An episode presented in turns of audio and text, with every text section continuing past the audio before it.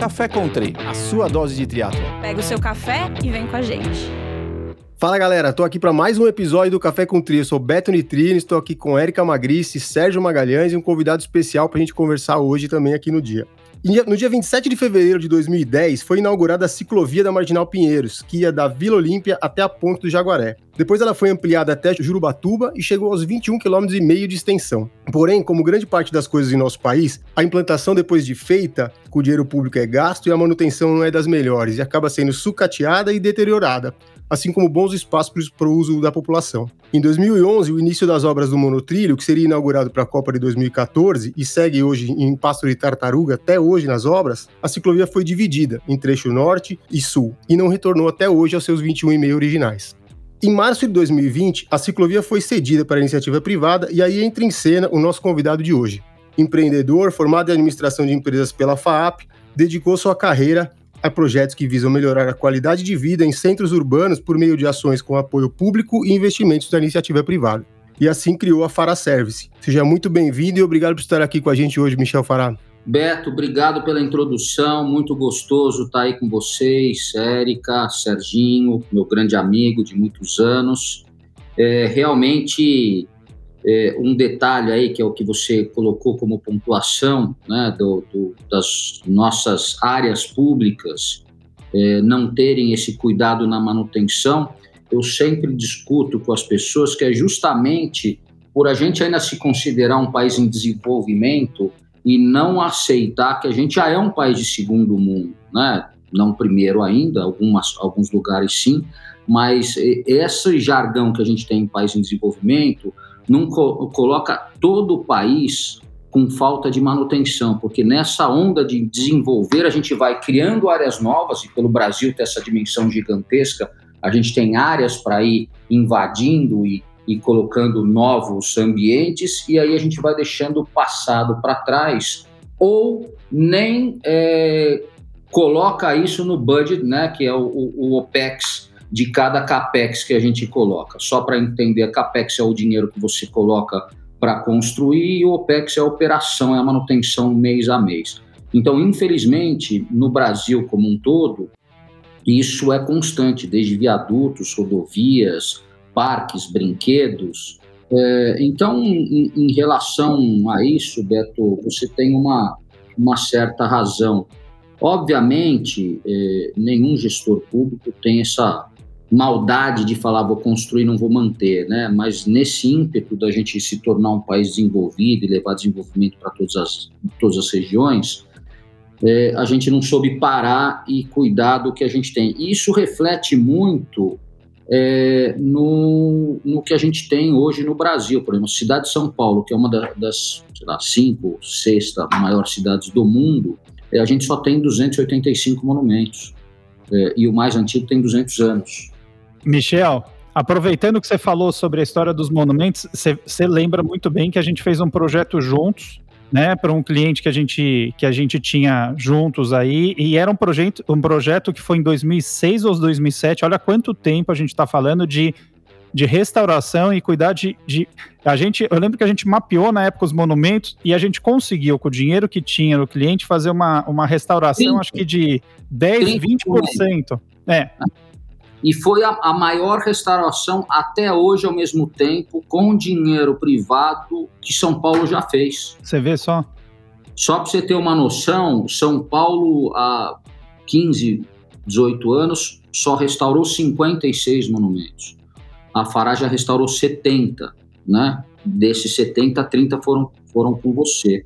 É só para você ver como que, que é pífio, né? Essa nossa relação com manter e cuidar.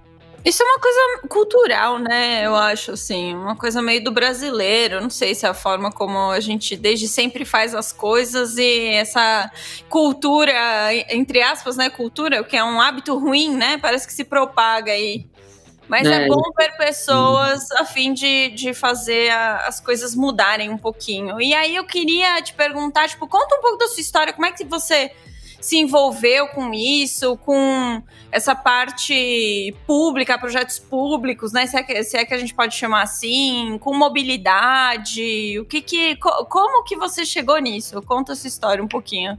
Ah, eu adoro contar essa história. Né? Eu, felizmente, ou não sei se a palavra é felizmente, mas eu nasci numa casta um pouco mais abastada, né? E tive todos os privilégios até hoje, né? De, de poder estudar em escolas boas, né? De poder viajar, de ter um contato aí com o primeiro mundo e contato com, com áreas bem cuidadas. Isso me incomodava muito, né? E em 86, eh, o Jânio Quadros ainda era prefeito, ele chamou a minha família para fazer uma manutenção. Minha mãe era jardineira, é, artista, e chamou uh, a nossa família, a nossa empresa, que era Fará Invest, a Faruche, que era uma calça jeans que tinha Patos, Faruche, Christian Dior, chamou para a gente arrumar uma das avenidas de São Paulo, que era a Cidade Jardim, Avenida Tajurás, 9 de Julho e Faria Lima. E eu passei, eu fui junto com ela ver como que era esse processo e, obviamente, as avenidas muito abandonadas, né? A Cidade Jardim, você tinha ali a Tajurás, que é a continuação da Cidade Jardim, a ponta da Cidade Jardim, era muito abandonada, era tudo muito pichado. E quando a gente começou a arrumar, as pessoas saíam da casa, ofereciam um cafezinho, né, agradeciam, e logo na sequência, é, as, as casas começaram a repintar, é, arrumar o jardim, começaram a ser alocadas, né, tinha muita placa de aluga-se. E aí eu olhei aquela transformação, e mais importante do que a transformação, a multiplicação do ato, né, das pessoas verem a gente arrumando o canteiro central, ele já logo arrumou a casa na frente, é, arrumou, pintou a fachada, arrumou a calçada, dando mais acessibilidade às pessoas.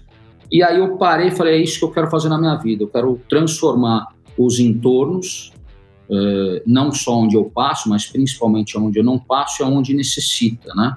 E, e, assim eu fundei a Fará em 1986, a gente faz esse ano 35 anos, que é justamente com dois propósitos. Os projetos que a gente cria para melhorar a qualidade de vida ou para facilitar o dia a dia. Exemplos: quando a gente planta uma árvore, você melhora a qualidade de vida. Quando você coloca um banco numa praça, você facilita o dia a dia.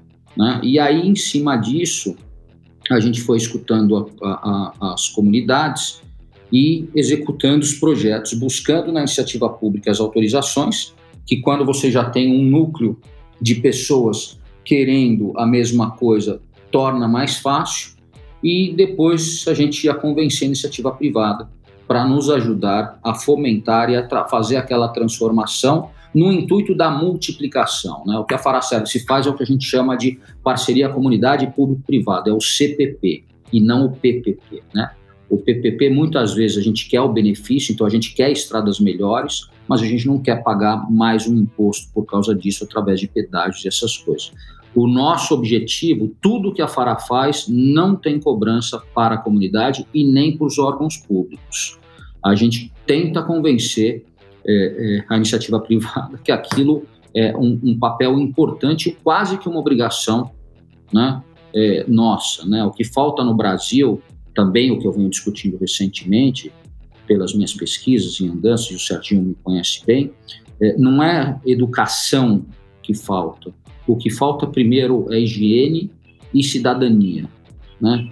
Essa, essa questão de educação, eu venho questionando muito, como é que você pode falar uma pessoa que mora três, quatro horas do seu emprego, ela acorda cedo para pegar um transporte ou caminhando, às vezes o transporte está longe, e chega no, no, no trabalho 10, 5, 10 minutos antes para abrir aquele, a, aquele estabelecimento sem nunca ter estudado.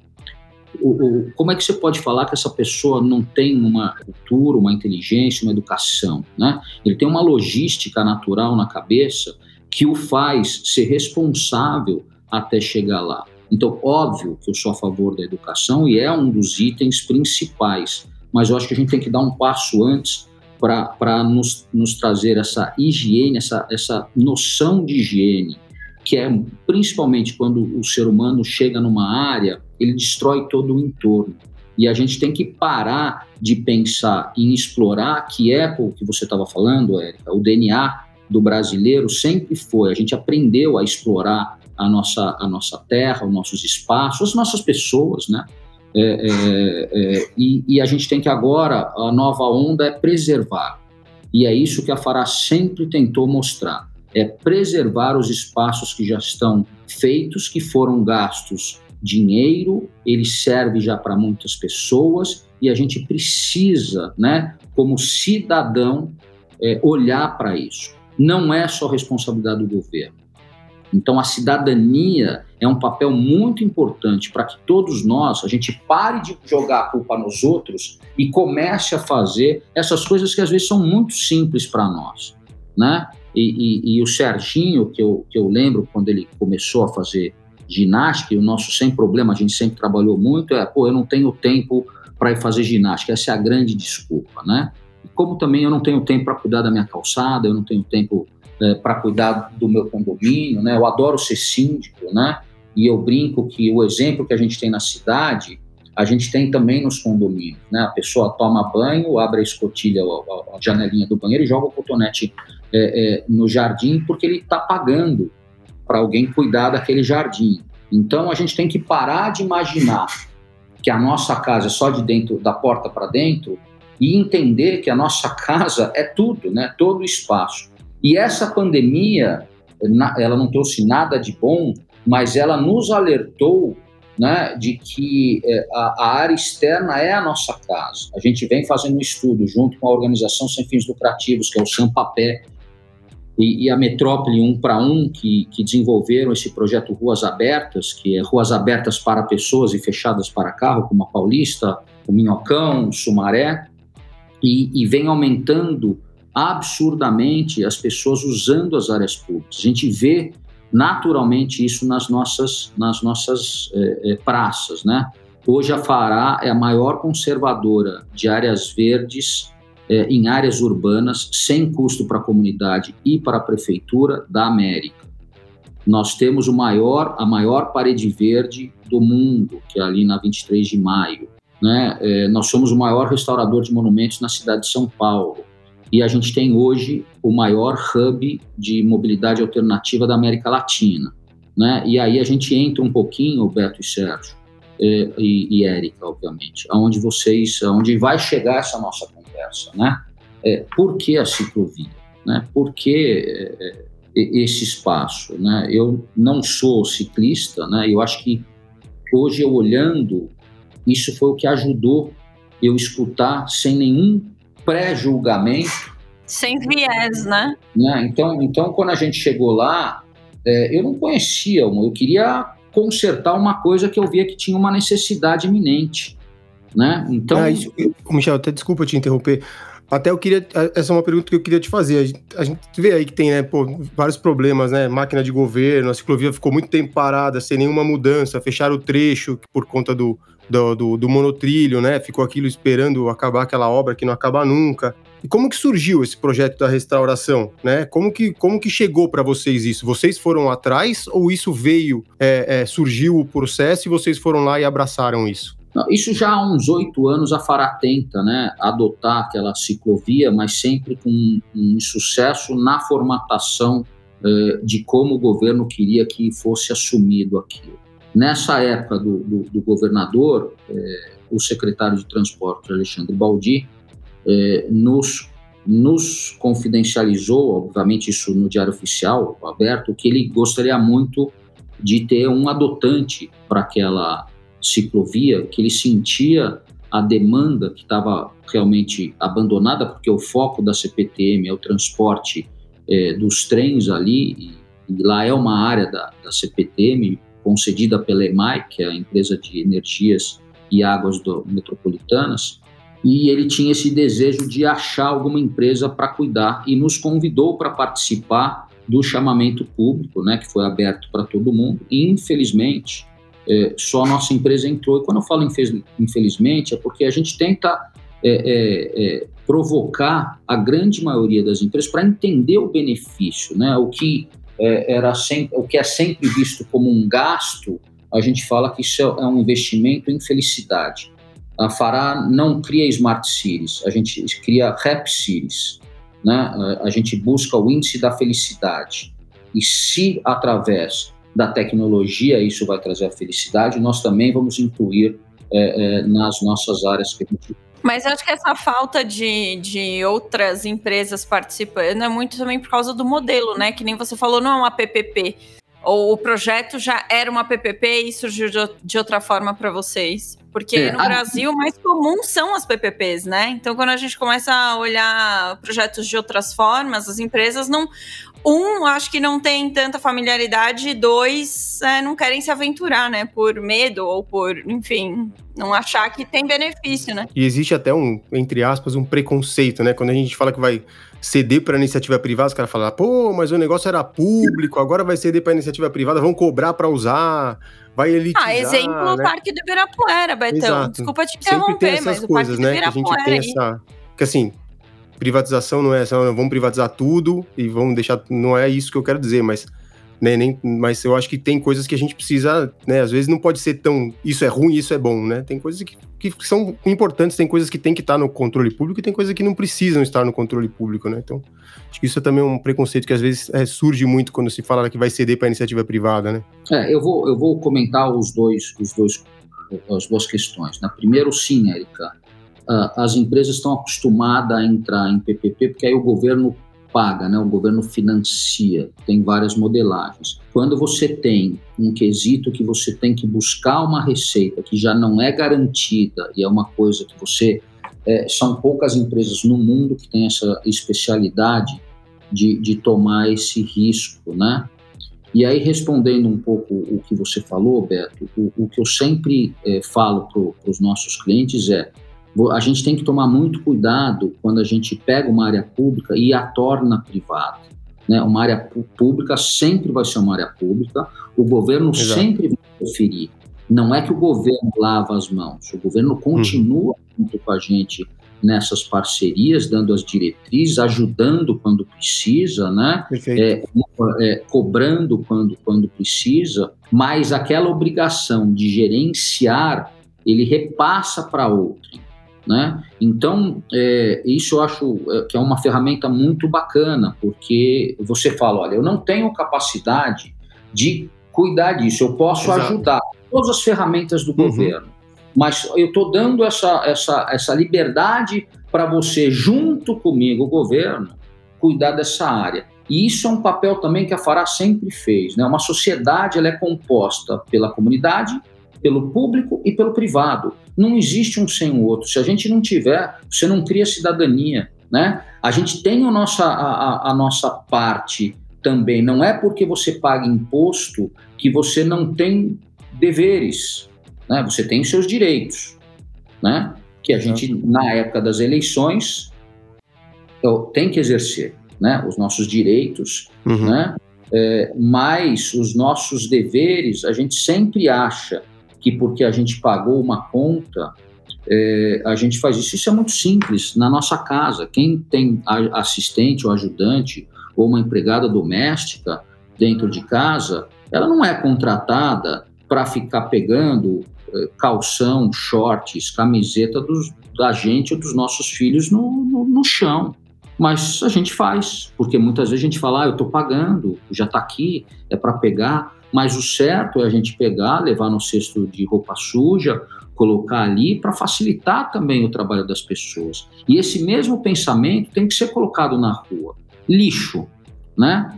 Imagina você na tua casa, você contratar alguém para pegar o lixo e você não ter uma regra de como joga. Aí todos os seus vizinhos veem que você tem alguém que pega lixo e começa a colocar o lixo na porta da sua casa. A pessoa não tem carro para pegar isso, não tem mão para pegar isso. Então, por isso que esses contratos de lixos são muito grandes e nunca vão dar conta, porque cada vez a gente joga mais lixo, né? É, que é um grande problema, por isso que eu falei, estou falando do lixo, porque o Rio Pinheiro sofre muito com essa questão do lixo e não é problema do governo. É problema nosso quando a gente coloca o lixo na porta da nossa casa no horário errado, porque a nossa empregada vai embora às 5 horas da tarde a gente deixa o lixo na, na, porta da nossa casa e o caminhão de lixo só passa 9 horas, 10 horas da noite. Michelzinho, é, eu queria. É bem interessante o assunto. A gente está falando de cidadania e você tem toda a razão que o, o, brasileiro ele foi criado, né? E é da nossa é da essência exploratória, né? Então não é, é a essência é cuidar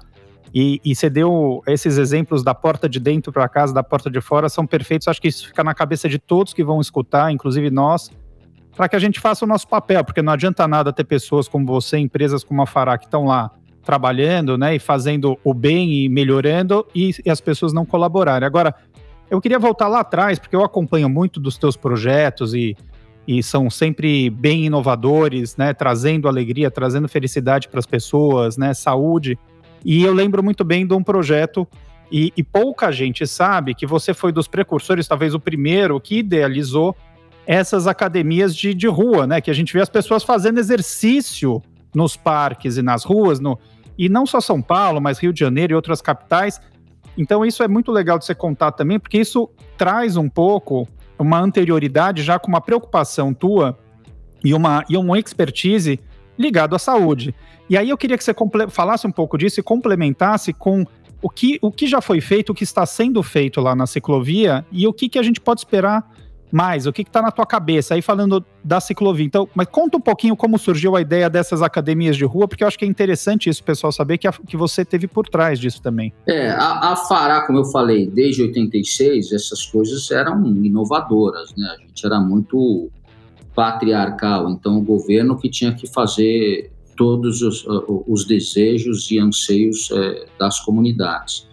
E desde a primeira rampa para pessoas com deficiência que a gente fez em 96, na época que era o Peter o prefeito, que não existia na cidade de São Paulo, imagina, você ia sair com um carrinho de bebê ou com uma cadeira de rodas, não existia. E ginástica também, instalando sempre no nosso equipamento, sempre buscando a happiness e a wellness, né? Porque não tem lugar mais barato do que você fazer a sua ginástica do que na rua, né? A rua é para todos, né?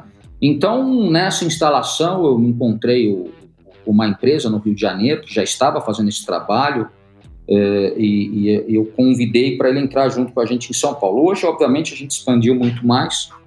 Elas estão colocadas, não só essa, mas também uma outra estação que a gente acabou de instalar junto com a Smart Fit, né, que também tem esse ideal de dar ginástica de graça também, né? Não, que é o papel, né? Como os laboratórios também têm que começar a cuidar do wellness para dizer, ó, usa menos remédio. Então, é, é, essa parte de instalação de equipamentos, hoje a gente já está com mais de 300 equipamentos instalados só na cidade de São Paulo, né? E agora estamos é, já abrindo Porto Alegre, é, montamos em Miami, Miami já tem as primeiras 50 estações ali, e a gente vai trazendo esse benefício de wellness né, para a população. Eles são bem democráticos, qualquer um pode usar. A gente tem estações desde comunidades, então Cidade Tiradentes, Brasilândia, é, Parque do Canivete, é, Parque do Povo. Então, assim, ela é bem plural, né, como todos os, os, os projetos que a gente faz. E aí, nessa parte de esporte, nos motivou muito, né? Como eu, voltando no nosso assunto, quando o secretário contou essa. Não é confidencializou, não é a palavra certa, ele contou, ele abriu é, é, essa disponibilidade, né? E, e, eu falei que já era a oitava vez que a gente tentava é, é adotar a ciclovia, né? E sempre dava em branco, porque é, outro ponto interessante nesse país é que o que a gente gasta de, de segurança é muito grande. Então, o Parque Ibirapuera, que a Erika é, colocou aí, 60% do gasto no Parque Ibirapuera, que deve estar em torno de 30 milhões de reais por ano, é de segurança. É quase um absurdo. Num parque fechado, que você tem grade, que você tem um, um portão, né? e você precisa dar essa falsa segurança né, de, de, de ter é, seguro. E era idem na CPTM, 60% do custo que tinha lá dentro era de segurança. E a segurança estava lá não era para defender os ciclistas, era para proibir alguém de entrar no trilho do trem. Né? Então, uma coisa que a gente entendia que para ter um sucesso e não ser a oitava vez que iam soltar, a nona vez que iam soltar um edital ia dar vazio, que deveria separar a segurança né, e continuar sendo ainda do governo e passar o restante, que é a limpeza de banheiro, o refazimento da pista, corte de grama, né? Tudo isso para outras empresas estarem executando, que é uma coisa muito mais é, é, é, plausível das empresas fazer. É, obviamente, nós não fomos escutados da primeira vez, deu vazio e logo em seguida foi é, é, é, sem a segurança. Mas mesmo assim, já era um custo de quase 300 mil reais por mês. Hoje a gente já está num custo muito maior, é, até mesmo pelas benfeitorias que a gente fez lá. Né? E quando a gente assume a ciclovia e depois eu entro para o Parque Bruno Covas, que aí a gente vai falar de triatlo, né, que é um assunto que interessa bastante para vocês. Quando a gente adentra e ganha, né, e é o vencedor do chamamento da, da, da ciclovia, a gente encontra um, um, um, lugar, parecia o faroeste, né? Parecia um bang bang, aquelas cidades do Velho Oeste, né? Porque você tem 16 concessionários que lá habitam aquela área, porque sempre foi uma área, você que lembra, Beto, aquilo lá era uma área de serviço antes de 2010 ter sido feito uma ciclovia. É. Então, era usado eles... para transporte, né, do, do, dos carros de manutenção, Isso, era carro de manutenção, assim. né? Isso, que continua. Continua, dizer, já. concessionárias que habitam lá, EMAI, Enel, é, é, PBTE, é, CN. Eu brinco que você pegar uma sopinha de uma, uma, uma sopinha de letra joga, separa três ou quatro, é uma empresa que está lá. Que está lá. PTO, HCB, FBH, todas têm ali, né? Cada uma faz um, uma função e, e que é de vital importância. Mas, infelizmente, essa área da marginal, o rio, aliás, nunca foi feito para ser entregue à população. Você tem oito margens de carro, né, oito pistas de carro. Você tem, por incrível que pareça, em 25 quilômetros de um lado do Rio Pinheiros, 25 quilômetros do outro lado do Rio Pinheiros, você tem sete entradas na margem leste, onde tem o trilho do trem, que você só entra de bicicleta, nenhuma de carro. E uhum. do, da margem oeste, você tem só duas entradas. Uma não é para público só de bicicleta, e a pé, que é a, a, a cidade de Jardim, e a uhum. outra é a Ponte Laguna. Então, assim, você está falando que em 25 quilômetros, de um lado você tem duas entradas e no outro você tem sete, é muito pouco. Né? Você não pode entrar de carro, você não tem como atravessar. É, é, não foi feito para atrair as pessoas. Né?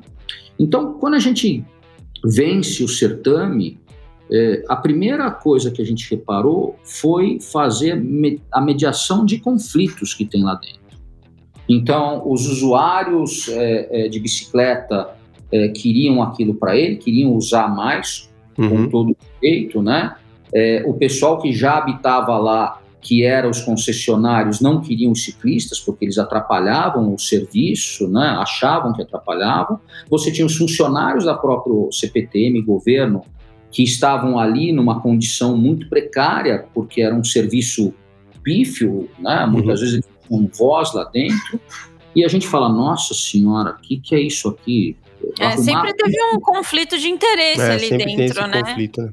É. É, eu acho que era mais de escuta, não era nem de interesse, uhum, porque, uhum, né? Uhum. E aí eu olho aquilo lá e falo, nossa senhora, isso aqui, se eu arrumar o asfalto, se trocar o banho, não vai adiantar. Vai continuar a mesma batalha aqui dentro. E aí comecei a convencer né, o pessoal da EMAI, da Enel, que o trabalho que eles estavam fazendo ali dentro do Rio Pinheiros era muito importante. E que a gente aqui de fora, a gente não sabia o que eles estavam fazendo. Pelo contrário, a gente sempre, eu sempre passei ali e achava que aquela draga tirava areia de um lado e jogava do outro, tirava areia do lado e é. jogava do outro. Exato. Né? E, e não é verdade. Se não tivesse essas empresas lá dentro, a gente já não teria mais fio. O ano passado foi retirado 238 mil metros cúbicos de resíduo sólido. Foram retirados 660 mil pneus, 16 carros. Se não existissem essas empresas lá, a gente não tinha mais rio. A gente tinha um depósito de areia e lixo. Né? E aí eu consegui convencer eles que quem ia ser o porta-voz dessas benfeitorias eram os ciclistas. Então que eles tinham que trazer o ciclista para dentro, porque eles seriam as pessoas que vão falar lá fora, olha o trabalho que esses caras estão tá fazendo. Olha o que a gente, eh, eh, olha o que a gente causa para os nossos rios.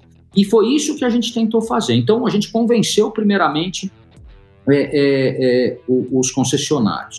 Depois a gente foi para os funcionários que lá trabalhavam, que não eram da Fará, e viu o que, que eles precisavam. Então, quando a gente chegou lá, eles ficavam oito horas numa guarita de acrílico com o primeiro o banheiro mais próximo a 750 metros. Uhum. Para esquentar a marmita, um quilômetro. Então a gente reformou a guarita, que não era nem nossa obrigação, colocamos uma guarita de concreto, com ar-condicionado, banheiro dentro, lugar para o cara esquentar a marmita, no mesmo local. Isso já abre um sorriso, claro. se vê sendo cuidados, e que a primeira pessoa, quando você entra lá dentro. Dignidade, né? O mínimo de dignidade para essas pessoas, né? E depois os ciclistas, né? Que eu, eu ando de moto. Quando você cai de moto, para de uma CG, e eu tenho uma, eu tenho uma 125, para desde a pessoa de CG ou Yamaha até cara de BMW e Harley Davidson para te ajudar. É uma unidade. Uhum. Eu, para a moto, eu deixo a chave no contato, eu deixo o capacete na moto, ninguém mexe. Pelo contrário, se eu paro ela errada, que eu vou tomar multa, o cara muda a moto para outro lugar. Eu nem travo a moto. E é uma 125 que poderia ser roubada facilmente. E quando eu entro lá dentro, eu vejo o pessoal de bicicleta um querendo matar o outro. É o ciclologista, é. Né, os mensageiros, é, é, o ciclista de alta performance, é, é, os ciclos ativistas, é o pessoal de transporte, é o pessoal de, de turismo e lazer. A gente uma... fez até um. Eu não sei se você chegou a ouvir, Michel, a gente fez até um episódio aqui no, no ano passado de, de regras de convivência na ciclovia, né? para que todo mundo conseguisse aí usar essa, usar da melhor forma possível, né? Que tá todo mundo ali, né? Respeito, né? Eu sempre falo até que tem que, pô, eu sempre sou o rei do bom dia, né? Do bom dia para todo mundo que tá na ciclovia. Até meu amigo falou, mas você fala bom dia para todo mundo que tá aqui? Eu falo, falo. Para todo mundo que eu passo, eu falo bom dia. É isso aí, é isso aqui. Ninguém transmite. responde. Eu não tô preocupado que o cara responde. Eu falo bom dia. Quando eu passo, eu falo bom dia, tudo bem? Meu, sei lá, tô ali e falo, não custa nada, né? E Quando aí, a gente faz uma gentileza, a gente faz uma gentileza para é, nós. Eu acho que aquele cara que tá ali na pô, 5 e 15, 5 e 20 da manhã, o cara tá na guarita ali, não custa nada dar um bom dia. Quando vai embora, né? Deseja uma boa semana. Você né? não cara... sabe a diferença que faz pro dia das pessoas. Quando ela é, é exato, eu acho também. E aí, Michel, eu queria te perguntar aqui, uma pergunta que todo mundo quer fazer, né? A gente tem um espaço bastante reduzido aqui em São Paulo para treinar, né? Para pedalar principalmente, né? Como que tá o, a perspectiva pra gente ter de volta aí os 21 quilômetros e meio da, da ciclovia inteirinha até lá no Jurubatuba? Beto, eu vou te responder em um minuto. Só vou finalizar ali. Não, e aí a gente juntou, uhum. né, Érica, a nossa saudosa Érica Salum, né, que agora uhum. o Caio que vem fazendo um bom trabalho aí com a gente também, mas a, a Renata Falzoni, a nossa líder, né, do, uhum. do ciclismo, Bike Zona Sul, lá com o Paulo e com o Tomás, Bike Zona Oeste com o Sacha, Bike Zona Norte, Bike Zona Leste com o Felipe, é, mais os ciclistas de alta performance, todos os professores, a gente fez uma, uma uh, que surgiu esses vídeos de convivência e eu coloquei todos pela primeira vez na mesma mesa e dizendo qual a importância de todos ali, porque todos unidos é o que vai fazer a gente melhorar cada vez mais. E como a gente vive de, de apoiadores da ciclovia, se tivesse um campo de batalha lá, ninguém queria colocar a marca, né? Então, quando a gente conseguiu fazer, a gente tem um grupo aqui enorme, onde todos participam e todos dão opinião, e aí eu acho que é isso que a Fará conseguiu fazer bem. A gente escutou todo mundo. Até porque, como eu não sabia dessas encrencas todas, quando eu cheguei lá, eu falei, opa, vamos resolver isso. Então, quando a gente conseguiu é, resolver a convivência de todos, aí foi o mais fácil, aí foi o que o dinheiro pode comprar. Aí a gente arrumou banheiro, arrumou a via, é, colocou gradil, né, e, e, levou os cafés, mas aí já estava fácil, porque isso o dinheiro compra, né? Você fazer essa união que eu acho que resultou dos 17 mil ciclistas que adentram é, na ciclovia e com o parque e o Parque Bruno Covas, antes chamado de faixa de Gaza, o, o mês passado a gente teve 210 mil pessoas entrando lá dentro, só com essas entradas.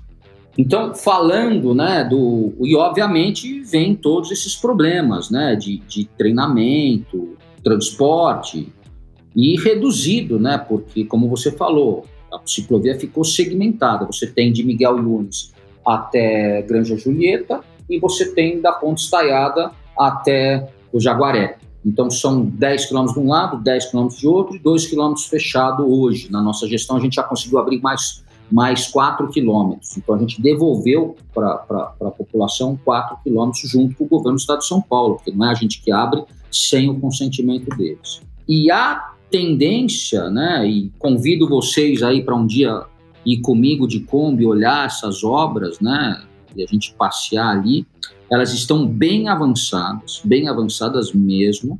E se não tiver mais nenhum feudo, né, que o que eu falo é o seguinte, ninguém parou aquela obra propositalmente. Todo mundo fala, ah, porque o cara rouba. O cara, o, pro cara que se existir isso, se o cara quisesse roubar, é só em obra que, que, que faz no tempo. Porque obra que fica 10, 15 anos parado, não consegue se fazer mais nada, né? Então, o que acontece aqui no Brasil é esse individualismo. Então, o cara vai passar um monotrilho, aí tem alguém que mora num prédio que acha que a vista dele vai atrapalhar, ou que ali vai ter uma estação e vai trazer muita gente que ele não quer, e aí ele entra com embargo. E aí, quando ele entra com embargo, vai para o Ministério Público, vai para a Justiça e eles são obrigados a questionar. Isso demora 4, 5 anos. É, dito isso, o governo já respondeu todas as demandas, já está todo vapor a, a, aquela obra, e a gente vê todo dia. Eu faço questão, Beto, de você ir lá e olhar. E, na teoria, em abril do ano que vem, entrega esses 22 quilômetros conectados. Porque para nós é muito importante, porque hoje vocês ficam treinando em 7 quilômetros Uhum. da Olímpia até a, a, a, o Jaguaré, que dá 14 vezes você passando para fazer os 100 quilômetros. Isso é muito perigoso. Vocês, vocês se encontram É. 14 vezes. Pô, já vou agendar mais um Ironman com essa notícia aí, já me animou para voltar, que eu peguei muito tempo essa, esse trecho, viu? Conheço, É, pouca gente também. começou agora, conhece esse trecho, é maravilhoso, hein? É, verdade, é o. Wagner sempre fala, se ele estivesse aqui, ele falaria, eu treinei quando a É, passeio ciclovia é- é um era pedal muito bom, grande. Porra. Mas você Pedalava- sabe que se você for até Miguel Yunes, você consegue treinar em 11 quilômetros também. Que é Não, dá pra passeio. também, já fui pro outro lado Sim, também. também dá. bom também. Aham. Esse trecho também é bem legal. E é isso que a gente vem mostrando. Na hora que a gente abre o fluxo, você elimina um grande problema que é esse risco de colisão que existe ainda na ciclovia. Uhum. A gente conseguiu reduzir bastante com essas cobranças, né? Quando eu falo cobrança, a gente não vai com moto e fecha o cara que está correndo, o cara que está fazendo alguma coisa. É, inclusive, a gente vai colocar placas novas, que é toda a convivência que está lá, controlado por você. Somos nós que tem que controlar. Eu não vou botar um guarda de novo para ficar dando pito em gente que sabe Não, o que está lógico, fazendo. não faz sentido, né? É a gente que tem que ter a consciência. Uhum. Eu não vou ter a cada 100 metros alguém para ficar colo- colocando o que, que você tem que fazer. E vai Uhum. dando certo. O, o mês passado teve duas ocorrências só. Esse mês, infelizmente, a gente já teve duas ou três ocorrências. Estamos no começo do mês, mas é, é muito menos do que o que a, a gente tinha antes. Né? Então, abrindo esse espaço, e é uma, e é uma cobrança diária, tanto do, do governador quanto do- do- dos governantes que ali estão, de que, a- de que essa obra termine, porque a gente já entendeu a importância do modal bicicleta né, para São Paulo, para o mundo, né, no sequestro de carbono, redução de carbono, é, combate de lixo ao oceano e principalmente é, de não estar usando transporte público que estraga o asfalto, que custa mais caro. Érica, pode falar. Eu. Você tinha comentado a parte sobre segurança, falando do, do custo, né, que isso tem de forma mensal. E aí eu queria te perguntar que com relação a roubos e furtos, a gente sabe que ali um ponto de atenção sempre foi. Pelo menos para nós, né? A gente sempre comenta ali a rampa de acesso pelo Parque do Povo. Ali já aconteceu, aconteceram vários, vários furtos, vários assaltos. E eu queria saber como é que vocês estão tratando essa questão da parte da segurança na ciclovia desde que vocês iniciaram o projeto de vocês. O que, que mudou, o que, que não mudou, qual- o que, que vocês estão sentindo. Eu acho que também, só já falando minha opinião, assim, só das pessoas perceberem que, o, que não tá abandonado, acho que já dá uma cara muito diferente para o negócio, né? Então, mas eu queria entender aí de vocês Então, Érica, eu vou dividir essa sua pergunta em duas: a segurança da polícia e a segurança de acidente.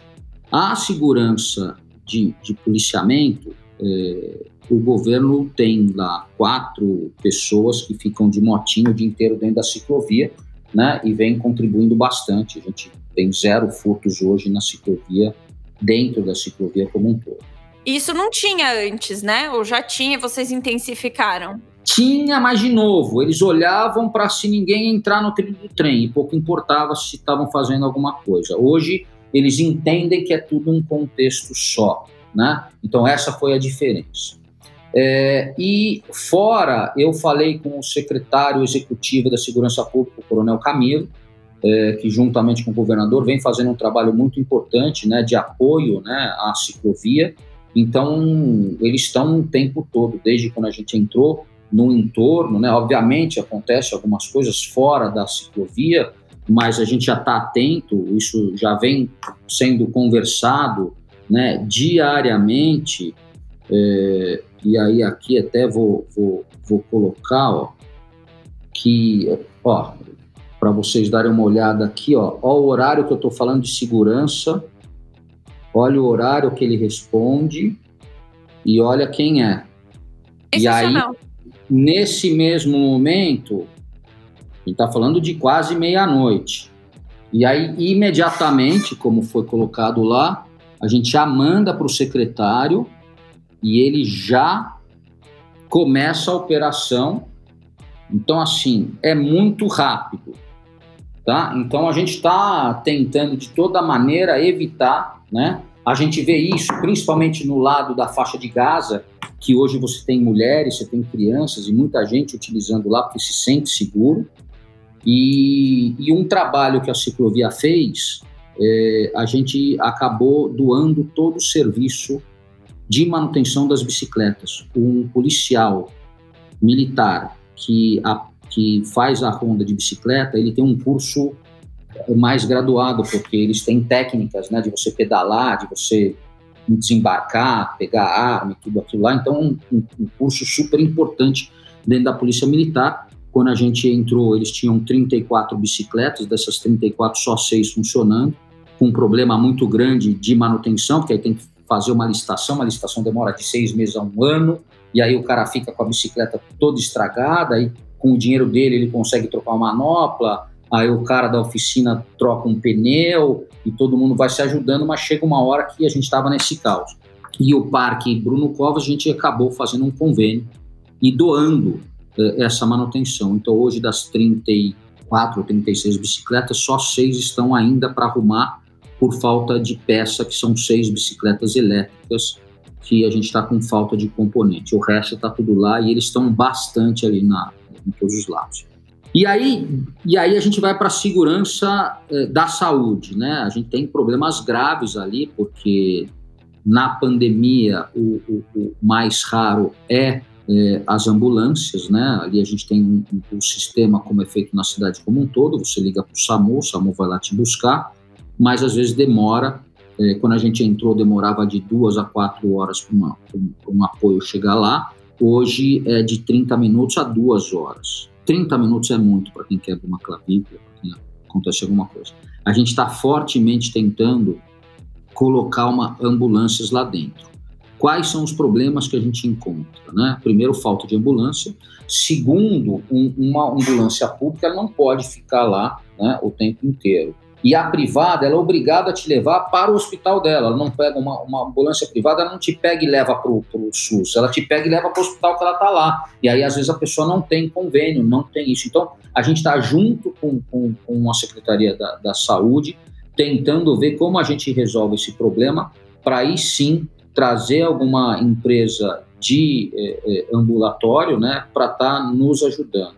Recentemente, uma das ciclistas que é socorrista lá do Einstein fez um curso gratuito para nós de primeiros socorros, então a gente sempre está tendo muito apoio dos usuários, né? É muito gostoso tudo que acontece. Aliás, eu estou esse objeto né, de cuidar da, da, ciclovia, ela mudou não só a minha vida do Michel, como a vida da Fará. Está muito gostoso esse trabalho. Michel, deixa eu te fazer uma pergunta, uma curiosidade. No, no nosso episódio que o Betão comentou, e tinham pessoas bem engajadas né, na questão de conhecedoras de ciclismo, enfim, a gente falou muito sobre isso. Surgiu ali um assunto que eu queria dividir com você para ver se vocês já pensaram nisso, se faz sentido isso, que é o seguinte a gente não, não tem nenhum controle de quem frequenta, né? Literalmente, quem são as pessoas que estão lá. A gente sabe que são tribos, como você falou, alta performance, é, cicloativistas, a pessoa que está passeando, que está indo para o trabalho, mas vocês já pensaram em fazer algum tipo de cadastro online? É, a pessoa para entrar, bater um QR Code, é, checkpoints em saída e entrada? Existe esse, essa, é, uma ideia disso? Como é, é, ou não? Como é que isso está na tua cabeça? Não. E aí está jogado o desafio. Eu quero escutar propostas desse dia. É, porque a, a, a gente conversou muito sobre é, essa questão de das pessoas serem muito anônimas e ninguém saber muito é, quem, quem são as pessoas que frequentam. Muitas vezes criando um cadastro, né? Criando uma. Você engaja e cria uma responsabilidade, a pessoa sabe que ela está sendo, entre parênteses, ali, monitorada, ou que, que ela está frequentando aquele né? espaço. Né? Então, assim, um checkpoint na entrada e um checkpoint na saída é quase como você entra num Uber e você sai de um Uber, alguma coisa assim. Tá, eu entrei ali pela Vila Olímpia, mas eu saio na cidade universitária. É como se fosse uma catraca que o cara pega e bate um QR Code. Eu sei, ele tem um cadastro e ele sabe que ele tá. Ele entrou 7h50 da manhã e saiu 8h50 pela cidade universitária. É, e é o, é o Sérgio Magalhães, o CPF e tal, né? Tem um cadastro daquela pessoa. Para que isso vai ajudar? Não, sei, não sabemos ainda, Michel, mas acho que é um início da gente é, trazer um pouco dessa do que você falou muito aqui, que a gente tem falado, que é da, dessa responsabilidade compartilhada, né? O cara saber que ele está frequentando e ele tem responsabilidade também em cuidar daquele espaço, em utilizar aquele espaço, né? Então, e talvez isso nos dê, aí eu estou indo além, né? Eles não, ele nos dê um, um BI, um controle de um controle de fluxo, um controle de é, informações sobre que bicicleta tem, idade, usuários, é, gêneros, e se aquele espaço ele está muito lotado naquele, naquele, naquele período. A gente foi além até e fez uma coisa anterior, muito inspirado nas academias, e na época da pandemia, como você muito bem falou, a gente teve experiência de ter que fazer agendamento, né? Coisa que a gente nunca teve que fazer antes. Por que não fazer agendamento no aplicativo da ciclovia para o meu treino do dia seguinte? que nem uma Smart Fit faz. Se eu não agendar, eu não vou treinar. E é assim, eu, eu, eu tenho. Cabem 200 pessoas naquele período de horário. Putz, não cabe mais. Você vai treinar uma hora para frente. Então, assim, a gente, a gente teve ideias aqui e, e, como vocês estão muito ali no dia a dia, de repente passaram ideias desse tipo na sua cabeça. Não sei, queria que você comentasse um pouco isso e que que, que você acha? É uma puta viagem, não sei. Ah, acho que informação nunca é demais, né?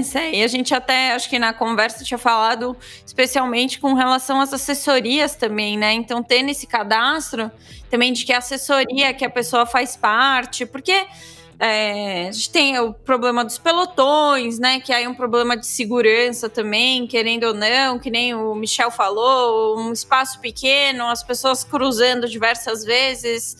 Se elas cruzam em pelotão, é um problema.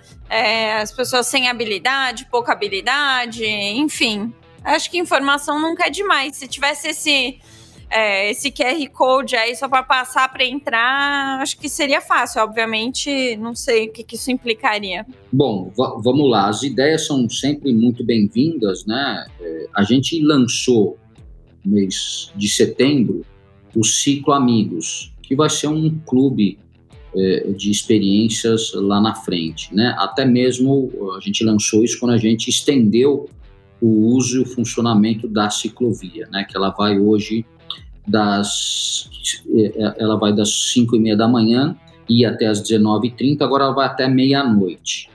É, e muita gente se cadastrou, em duas semanas, 7 mil pessoas se cadastraram ali, e agora a gente vai começar a fazer tudo Eu tenho, tenho meu cadastro lá.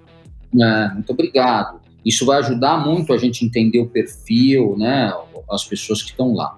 Um QR Code na entrada, não, porque o fluxo é muito rápido e muito contínuo. Se a gente colocasse qualquer coisa para você se cadastrar antes da entrada, é, ele gera. Talvez, eu estou falando com o Waze, já tive uma ideia dessa lá na frente, lá atrás, aliás, da gente colocar alguma, algum, né, que quando a pessoa passa, ela tem todas as informações, e inclusive é uma discussão que eu estou levando para eles agora, de que se esse beacon for um adesivo colado na bicicleta...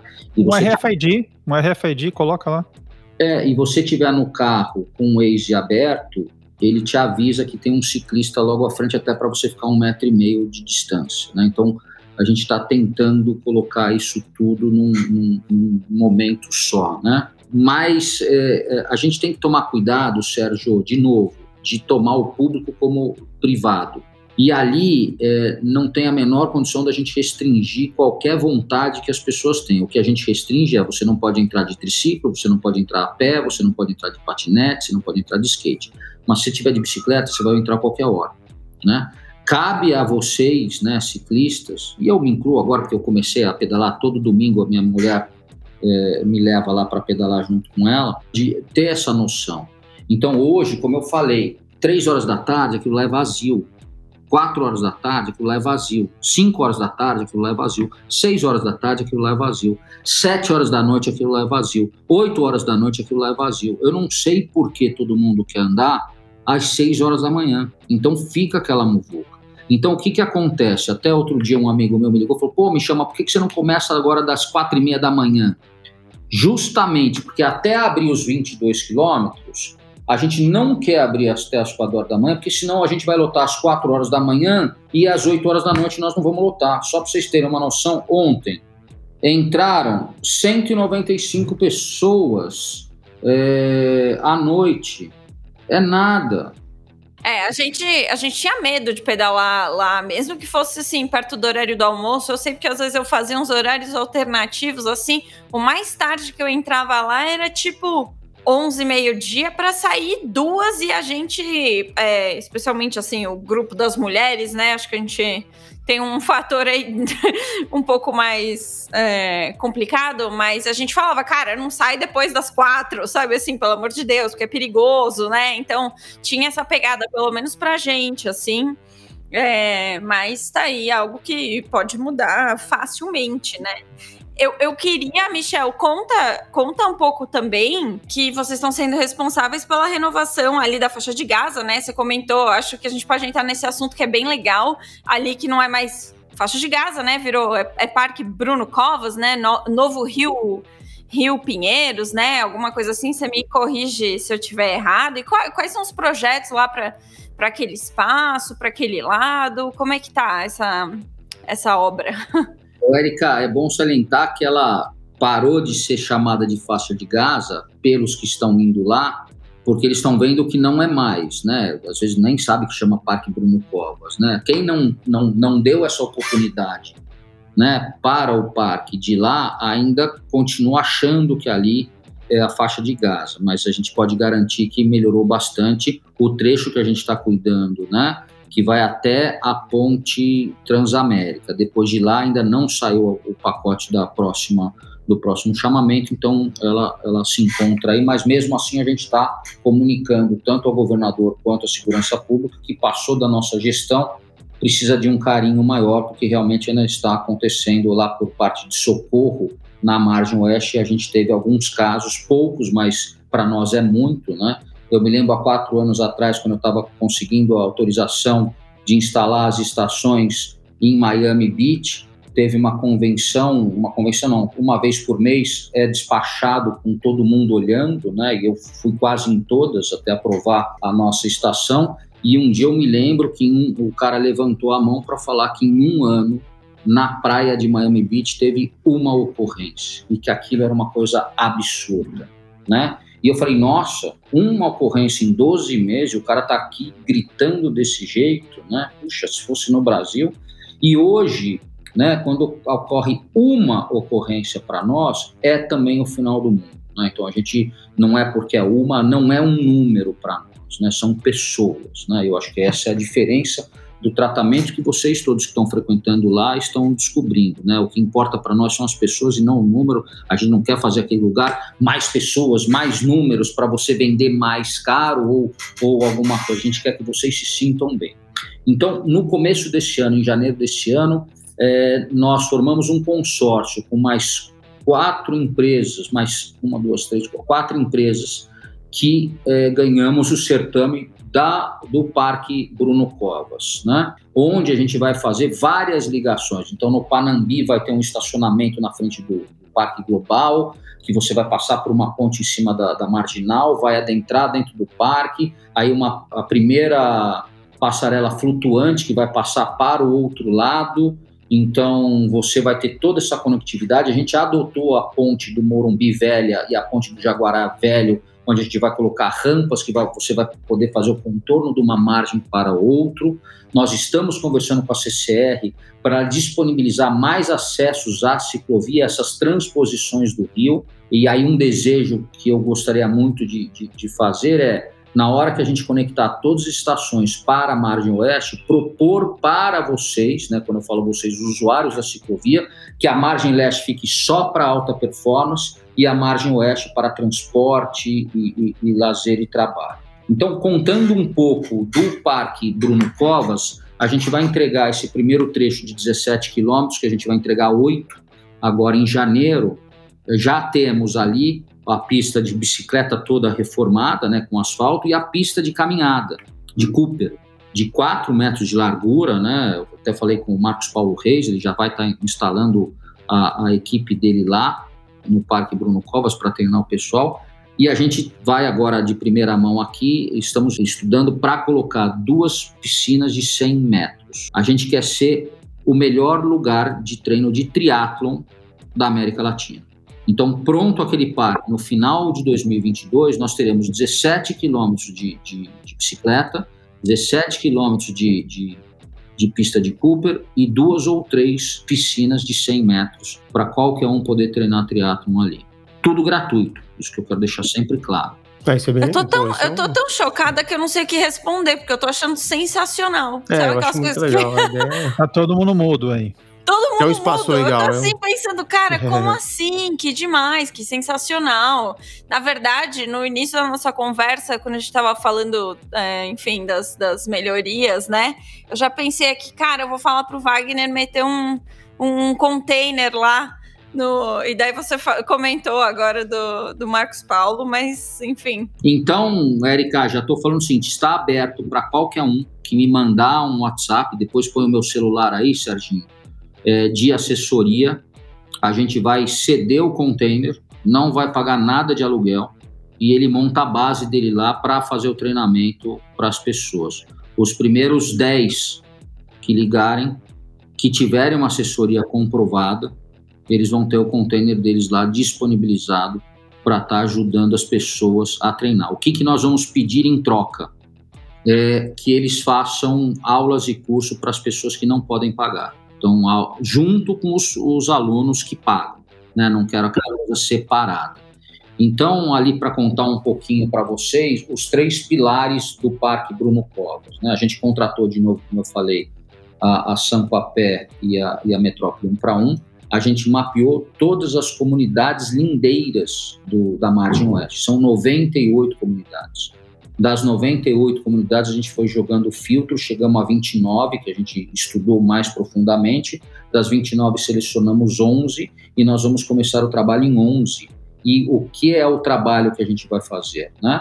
da conexão. Então a gente tem a Peinha, que é uma comunidade que fica lá em Tapaiuna, depois do Panambi. Ela está a 200 metros da ciclovia e a pessoa demora 40 minutos para chegar de ônibus lá, porque nem tem nenhuma acessibilidade para o cara chegar no parque. Então esse vai ser o trabalho que a gente vai agora levar para o CT e para o Ricardo Nunes, o nosso prefeito da cidade de São Paulo, para juntos achar uma solução é, é, segura para as pessoas adentrarem.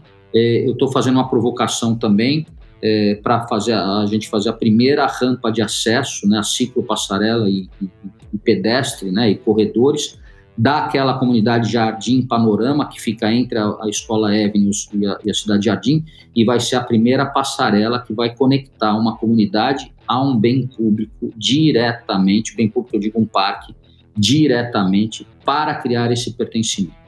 A gente a, a, a, a gente está preocupado, como eu falei, em três pilares: a não gentrificação é, e, a, e projetos de equidade, e a não gentrificação é justamente o que a gente vem analisando quando entra essa reurbanização contemporânea, você expulsa as pessoas mais carentes da pior forma, né? Porque fica tão bonito, todo mundo quer olhar, mas chega lá tudo preço caro. Então, 100% hoje dos, dos, do, do, dos é, lanchonetes e cafés que estão na ciclovia, elas não pagam aluguel. A gente está trocando aluguel por um, um prato e uma refeição de até R$ 9,90, entre R$ 8,00 e R$ 9,90, para que todos possam usar. É, a gente já mapeou, por exemplo, tem uma escola de balé em Paraisópolis, a gente vai ofertar para eles um espaço para eles criarem a, a escola de balé no parque. Então, para dizer o seguinte: todos somos bem-vindos. Existe uma lei em São Paulo que, para ser parque, você tem que gradear. Este vai ser o primeiro parque na cidade de São Paulo que não vai ter grade. Nós não iremos gradear, porque quando você gradeia, você coloca uma guarita, você coloca um portão, e geralmente as pessoas menos favorecidas e pessoas pretas se sentem inibidas, porque infelizmente ainda nesse país, a gente quando entra uma pessoa mais carente ou uma pessoa preta em algum lugar que um vigia, essas são as pessoas que mais sofrem né, ao entrar pela vigilância que sempre tem algum tipo de, de preconceito né, nesse, nesse contexto.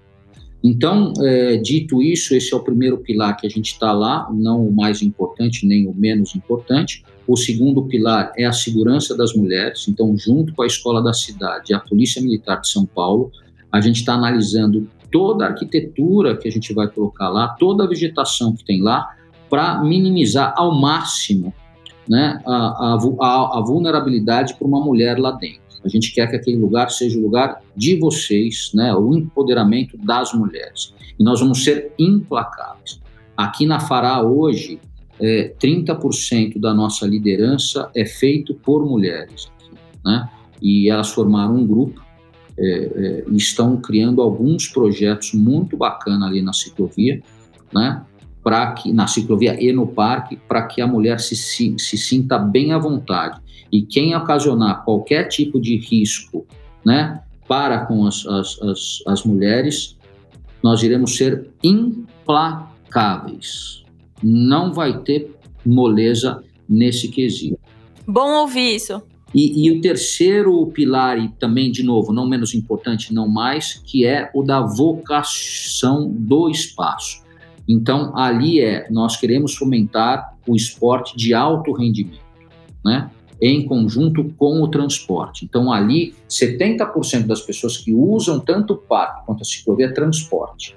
Então, isso é muito é, é, importante né, na hora que a gente formata qualquer coisa. Mas nós queremos tornar aquele lugar o espaço mais importante para treinos de esporte de alto rendimento. O país precisa disso, todos nós gostamos numa Olimpíada de ver o Brasil ganhando medalha. A gente se inspira muito, né, principalmente aquele cara que jogou peso, da onde ele fazia, né, as nossas atletas onde elas treinam, e ali é um objetivo muito forte nosso de ser um espaço para todos os esportistas né, é, irem lá encontrar um lugar digno, arrumado, decente né, e gratuito. Esse é o principal para. Michel, eu não sei como agradecer você, além de amigo, é competentíssimo desde sempre em todas as suas iniciativas e sou fã de tudo que você faz e mais ainda por estar cuidando né, do nosso esporte, da nossa ciclovia. Essa notícia desse polo de triatlon com piscina, com tudo, isso é um negócio maravilhoso, esperando de você com a tua mão lá. Não tenho dúvida que vai sair. Queria muito agradecer, né, a, através de todos aqui do Café com Tri, a tua participação. É, a gente sabe a tua agenda, o quanto é corrida, né, o quanto você tem de atividades aí nos seus dias e, e finais de semana também, porque a gente sempre vê você, né, numa praça, numa inauguração, plantando, cuidando, quer dizer, quem conhece um pouco e vê o, o, Michel sabe que ele não tem dia, não tem noite não tem hora. Ele é um apaixonado pelo que faz. Queria muito te agradecer e deixar aberto aqui o canal quando você quiser, é, para o que você quiser, você vir aqui no Café com Tri e bater mais um papo com a gente. Deixa eu só, só antes de, de passar para você, Michel, as últimas considerações aí, queria falar para quem não ouviu o episódio que a gente gravou aí com o Igor Lagens, com o Rodrigo Lobo, com o Vini, com a Cláudia da Ciclofemini, sobre as regras de convivência na ciclovia, Fica aí o convite para vocês ouvirem. A gente pode até colocar o link aqui quando lançar o episódio para vocês ouvirem. E aí vai uma dica minha de, pô, quando você for para ciclovia treinar de manhã cedo, leva a educação junto, né, que você recebeu em casa, fala bom dia para todo mundo. Se tá no meio daquele tiro, tá vindo que vai ter que ultrapassar, tá vindo um cara do lado de lá, dá uma seguradinha, deixa o cara passar. Aí você ultrapassa com segurança. É, toma cuidado para todo mundo chegar inteiro em casa e poder treinar no dia seguinte também. Então, só esse último recado aí. Segurança e educação em primeiro lugar. E aí, Michel, de novo agradecer demais a sua participação aqui. Eu adorei as novidades, acho que todo mundo vai gostar. É legal ouvir isso aí em primeira mão. De novo, ficou convite para você voltar quando você quiser. A gente te chama também mais algumas vezes e o Wagner vai te chamar aí para também ver o que, que a gente pode fazer em conjunto com a, com a assessoria. Pessoal, como o Beto falou, ouçam lá o, o episódio anterior do nosso bate-papo e aí não, não se esqueçam de se inscrever lá também para vocês receberem o, a notificação dos episódios novos. É isso. Michelzinho, deixa, por favor, a sua última mensagem aqui, que você, para todos os atletas, ciclistas, se você quiser deixar, teu espaço está aberto aí, a gente, antes da gente encerrar. Ó, primeiramente, queria agradecer a Marisa, principalmente, que está aqui quietinha, né, que, que ficou aí me laçando. Não, não foi fácil, mas não foi por, por falta de vontade, né? Obrigado a todos do Café com Tri. É muito gostoso estar tá podendo contar o que nós, né, e quando eu falo nós, são vocês, estamos conquistando para a cidade de São Paulo e para o país também.